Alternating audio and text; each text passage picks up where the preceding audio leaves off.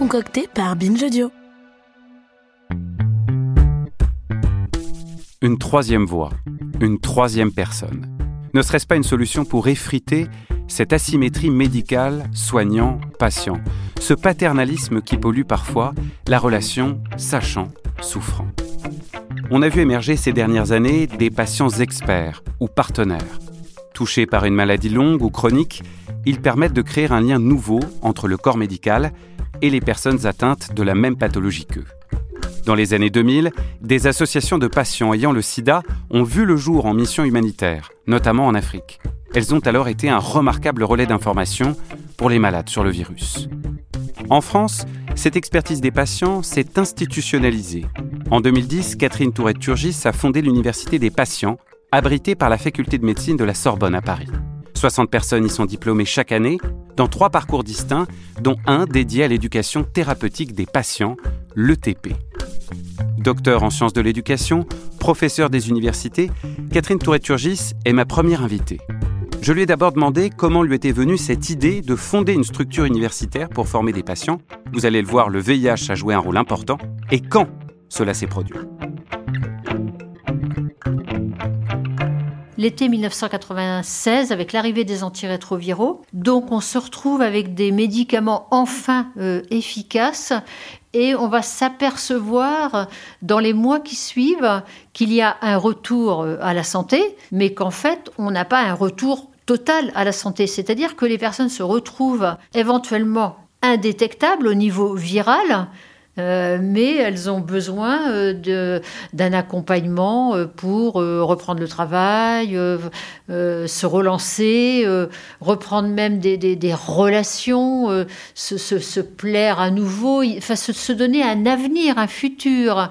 Et à ce moment-là, je vois, j'entends, j'assiste, puisque je vivais à l'époque à San Francisco, le maire de San Francisco qui dit, mais vous savez, parmi ces personnes, qui sont en rétablissement, rémission, enfin back on track, eh bien, euh, bah, ça serait bien qu'on leur donne toutes leurs chances. Et euh, comme nous le savons tous, ces personnes ont été de véritables experts pendant euh, l'épidémie. Les, les, organisations de malades ont été des vrais ambassadeurs de santé publique. Ils nous ont orientés, ils nous ont conseillés. Je demande donc à ce que les universités de Californie leur ouvrent des places gratuite pour qu'ils puissent euh, donc euh, venir suivre des parcours de euh, d'éducateurs en santé, d'animateurs, de groupes, etc. Et moi, je je vais garder cette idée.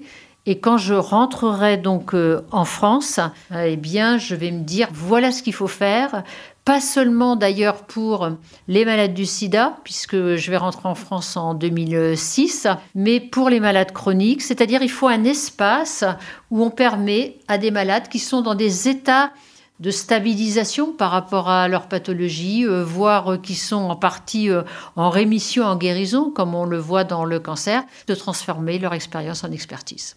Ce sont donc des patients qui vont être implantés dans un service et qui vont assurer donc des missions, c'est-à-dire ils vont finalement être des personnes qui vont assurer des, fonctions euh, visant à améliorer euh, ou, à, remplir un certain nombre d'activités là où c'est pas prévu dans le parcours de soins euh, par des patients. Donc ça, je crois que c'est important le fait qu'on a donc un nouveau type d'acteurs dans le soin. Par exemple, vous voulez faire un questionnaire de satisfaction par rapport à euh, la qualité des soins ou la qualité donc euh, d'un séjour à l'hôpital.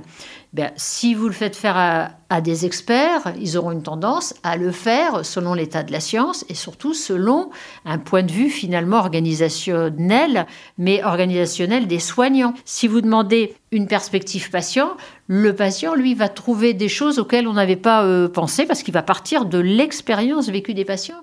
Des exemples, alors euh, Sabine, Sabine qui est donc euh, à temps complet, qui a été donc embauchée par euh, un centre en oncologie euh, à Bordeaux. Le matin, elle arrive et il y a donc sur une plateforme un certain nombre de demandes et euh, d'activités à conduire. Donc le matin, elle est avec l'équipe de soignants, puis elle dit bah ça, c'est plutôt quelqu'un euh, par rapport euh, à son expérience à domicile, ça c'est plutôt une demande par rapport aux cheveux, au choix d'une perruque, ça c'est un problème avec son entourage proche. Donc c'est une répartition le matin en disant mais qu'est-ce qui est le plus intéressant par rapport donc à la patientèle? Est-ce que cette question-là va mieux être traitée par une patiente, va mieux être traitée par une soignante, de soignante, etc. Est-ce que vous avez un, souvenir comme ça d'un moment, euh, peut-être, euh, j'ose dire, assez beau, où vous avez vu comme ça un patient ou une patiente experte euh, aider un autre patient? Je crois que dans, dans, dans les beaux souvenirs, c'est les choses que n'ose pas dire un patient et qui peut dire seulement à un autre patient. Beaucoup de patients, d'abord, n'osent pas prendre sur le temps des soignants, et les soignants n'ont pas non plus de, de temps pour des écoutes comme ils le souhaiteraient. Hein. Mais des, belles choses, c'est un patient qui dit mais euh, bah, t'inquiète pas, je sais que c'est foutu euh, pour moi, euh, donc je sais pas pourquoi ils ont peur de me le dire. Et puis d'ailleurs, tu leur dis, hein, tu leur dis que je sais. Et à ce moment-là, toute l'équipe va être euh, tout d'un coup. mais qu'est-ce qu'on est bête, bien sûr, bien sûr qu'on n'a pas pensé une minute. c'est pas qu'on n'a pas pensé qu'ils n'y pensaient pas, mais c'est qu'on n'a pas osé, on n'avait pas envie de faire une, une violence supplémentaire, etc. Alors aussi un autre beau souvenir, c'est un médecin et puis il, il faut qu'il fasse une annonce et puis il est là, il tourne, il tourne. Et puis il y a le. C'était une patiente, la patiente partenaire qui dit Mais euh, si vous voulez, vous répétez avec moi. Et à ce moment-là, le, médecin va dire Oh bah.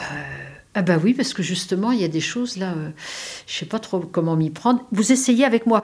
Et ils vont essayer tous les deux. Et la patiente dit, ah non, pourquoi vous avez peur de, de, de, de, cela? Non, je pense que vous pouvez le dire. de toute façon, si vous avez besoin, je peux aussi être là. Et alors à ce moment-là, d'abord, entre les deux, ça, ça va être quelque chose de fort, parce qu'il y, y, a les émotions, il y a plein de choses. Et puis surtout, euh, l'oncologue à la fin, il dit, bah, j'ai une idée, on va co-annoncer. Donc ça, c'est un très très beau, euh, très beau souvenir parce qu'il y, a quelque chose qui se passe de, l'ordre d'un partage. En fait, toute l'idée, je crois, de l'avenir, c'est le soin en partage, c'est-à-dire euh, c'est le care, c'est-à-dire que le soin n'est pas que médical. Il y a, je ne sais pas, il y a la partie sociale euh, du soin, la partie empathique, la partie écoute, la partie émotion, et c'est là que quand c'est mis en acte, que des personnes se font confiance et qu'elles disent bah on va aller bah on va aller dans la chambre ensemble eh ben, ça se fait euh, naturellement et là, c'est une richesse. Qu'est-ce que ça apporte aux patients eux-mêmes, les patients experts ou les patients partenaires? Est-ce qu'il y a le sentiment peut-être d'associer quelque chose de positif à la maladie? La maladie, en général, c'est un, isolement. C'est un isolement, vous enlève des rôles et puis vous, vous êtes assigné à, quelque chose. Et souvent, ce que les malades veulent, c'est ils disent, mais moi, mon expérience, j'ai envie qu'elle serve à quelque chose. Et là, on a quand même les acquis de la lutte contre le sida, où ce sont les, les malades militants qui ont dit, bah, nous, on veut bien mourir, mais on voudrait au moins que notre mort, elle serve à quelque chose. Eh bien, ce mouvement, moi, je l'ai retrouvé dans d'autres pathologies y compris avec moins de militance, mais il y a ce sentiment-là, ce que j'ai appris. J'ai envie que ça serve à d'autres. Et on voit des patients, soit qui justement ont, été finalement aussi des, héros dans leur propre histoire et qui ont envie de partager ça, de donner des messages. On voit euh, des patients où ça s'est plutôt mal passé qui disent mais justement, moi je, pourrais aider à faire que ça se repasse pas aussi mal pour d'autres, etc. Donc on voit toutes ces transmissions, ces témoins vivants en fait des épreuves de soins bah, qui disent bon, on va mettre tout ça ensemble. Et l'université des patients comme du, euh, elle forme et elle diplôme. Eh bien c'est vrai que la diplomation, c'est c'est une, forme de légitimation à quelque chose qui savait déjà qu'on va les aider à mettre en forme. Et puis l'intérêt de la diplomation, au moins, c'est qu'ils sont 20. Donc du coup, ce n'est pas un cancer dont on parle, c'est de 20 cancers. Et c'est par l'échange pendant toute l'année où tout d'un coup, eh bien, ils sont déjà formés à entendre au moins une vingtaine de cancers. On essaye dans cette université de patients de venir non pas seulement pour soi, mais de venir pour autrui et de venir pour le monde.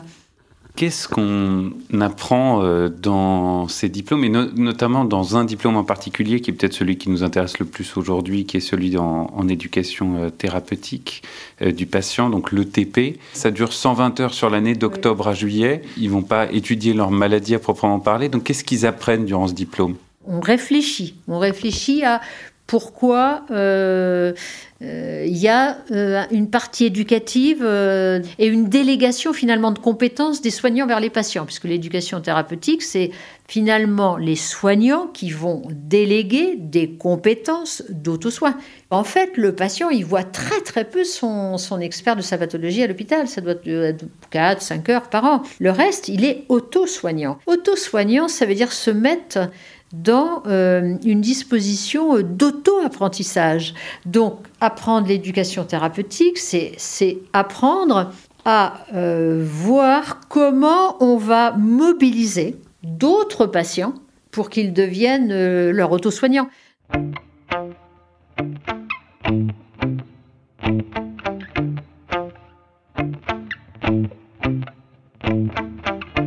à chaque fois, moi, qu'on me dit, bah, vous vous rendez pas compte à quel point vous changez notre vie, je regarde la personne, je me dis, mais bon sang, on n'a rien fait rien fait de spécial. On a juste dit voilà un espace dont les patients euh, pourront euh, bénéficier et puis c'est eux qui modifieront l'espace. Ils nous donneront notre feuille de route parce qu'en fait, l'université des patients maintenant, c'est les patients qui nous donnent la feuille de route. Maintenant, on se retrouve avec des groupes d'analyse de pratique, on se retrouve avec des implantations, on se retrouve avec des accompagnements euh, de, de, patients. C'est eux, c'est-à-dire il suffit de les écouter, ils nous disent à peu près vers où il faut aller, à droite, à gauche, etc.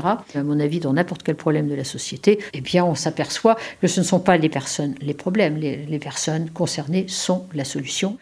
On a parlé du côté patient.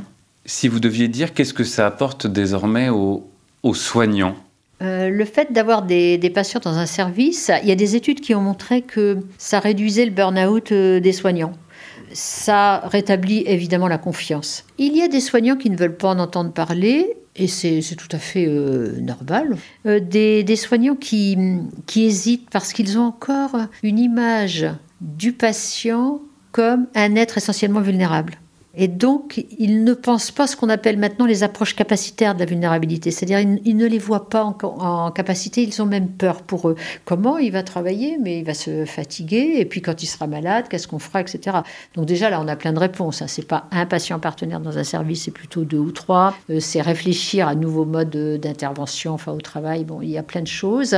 Mais les soignants qui euh, réussissent ce qu'on appelle finalement ce premier euh, co-partage, ce sont ceux après bah, qui nous en envoient un deuxième, un troisième, enfin qui sont extrêmement, euh, extrêmement heureux et qui disent effectivement la découverte que ça a été pour eux, mais aussi l'apport. Moi je crois que c'est comme dans tout métier. Il me semble que dans les autres métiers, avoir un client qui nous dit comment faire, globalement, c'est quand même accepté. C'est plus qu'acceptable, c'est même souhaitable. Bon, ben là, c'est juste que dans le soin, on n'avait pas pensé, c'était trop mystifié. Il y a un travail fou qui peut tout à fait être euh, conduit par, euh, par des patients auxquels il faut penser en accord avec eux, avec leur association, etc.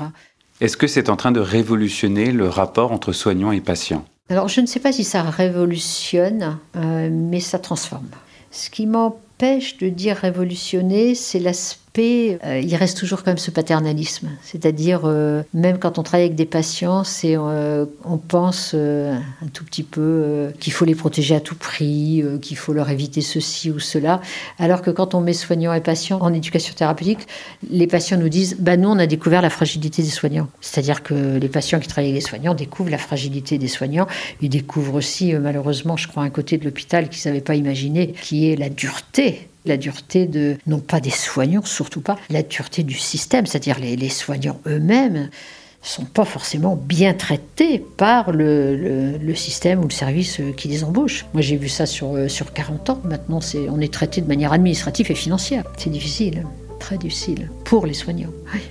Même ceux qui sont, euh, qui, qui, veulent justement, par exemple, passer une heure et demie, parce qu'un Covid long à l'heure actuelle, c'est une heure et demie. Parce qu'il y a 55 symptômes à regarder, il faut l'histoire, il faut la mamnèse, etc eh bien les soignants leur disent Ah non, non, non, non, non, tu peux pas passer une heure et demie.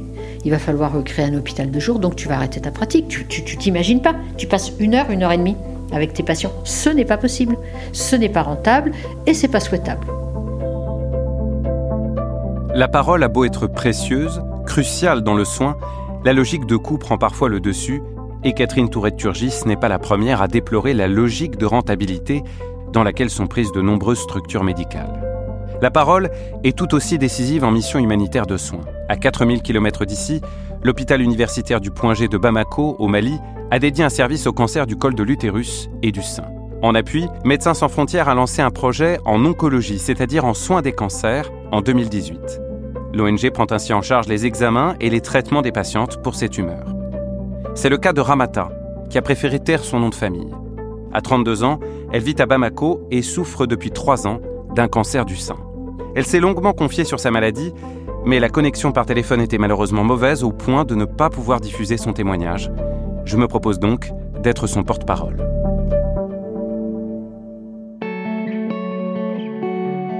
Ramata a découvert l'existence de son cancer en 2018. Son parcours de soins a été terrible, avec un passage douloureux au Sénégal, avant un retour au Mali. Elle a finalement été prise en charge par cette mission de MSF en août 2020. Une bénédiction au plan financier pour elle, tant les traitements oncologiques sont onéreux. Toutes les trois semaines, elle se rend à l'hôpital. Au fil du temps, une solidarité informelle a vu le jour entre les malades. Les patientes échangent les numéros de téléphone, s'envoient des petits mémos vocaux et se donnent des informations. Il y a quelques semaines, une séance de chimiothérapie a contraint Ramata à rester à l'hôpital. D'autres malades sont alors venus lui rendre visite. Une autre patiente, plus âgée qu'elle, a subi une intervention chirurgicale en mai. À son tour, Ramata s'est rendue à l'hôpital pour la soutenir. En retour, les suites positives de cette opération ont permis à cette seconde patiente de rassurer Ramata, qui devrait être opérée bientôt, elle aussi. J'ai par la suite appelé Alice Sautier, coordinatrice du projet Oncologie pour MSF à Bamako, elle m'a confirmé que même si ce n'est pas encore très structuré, ces échanges sont très positifs pour les soins.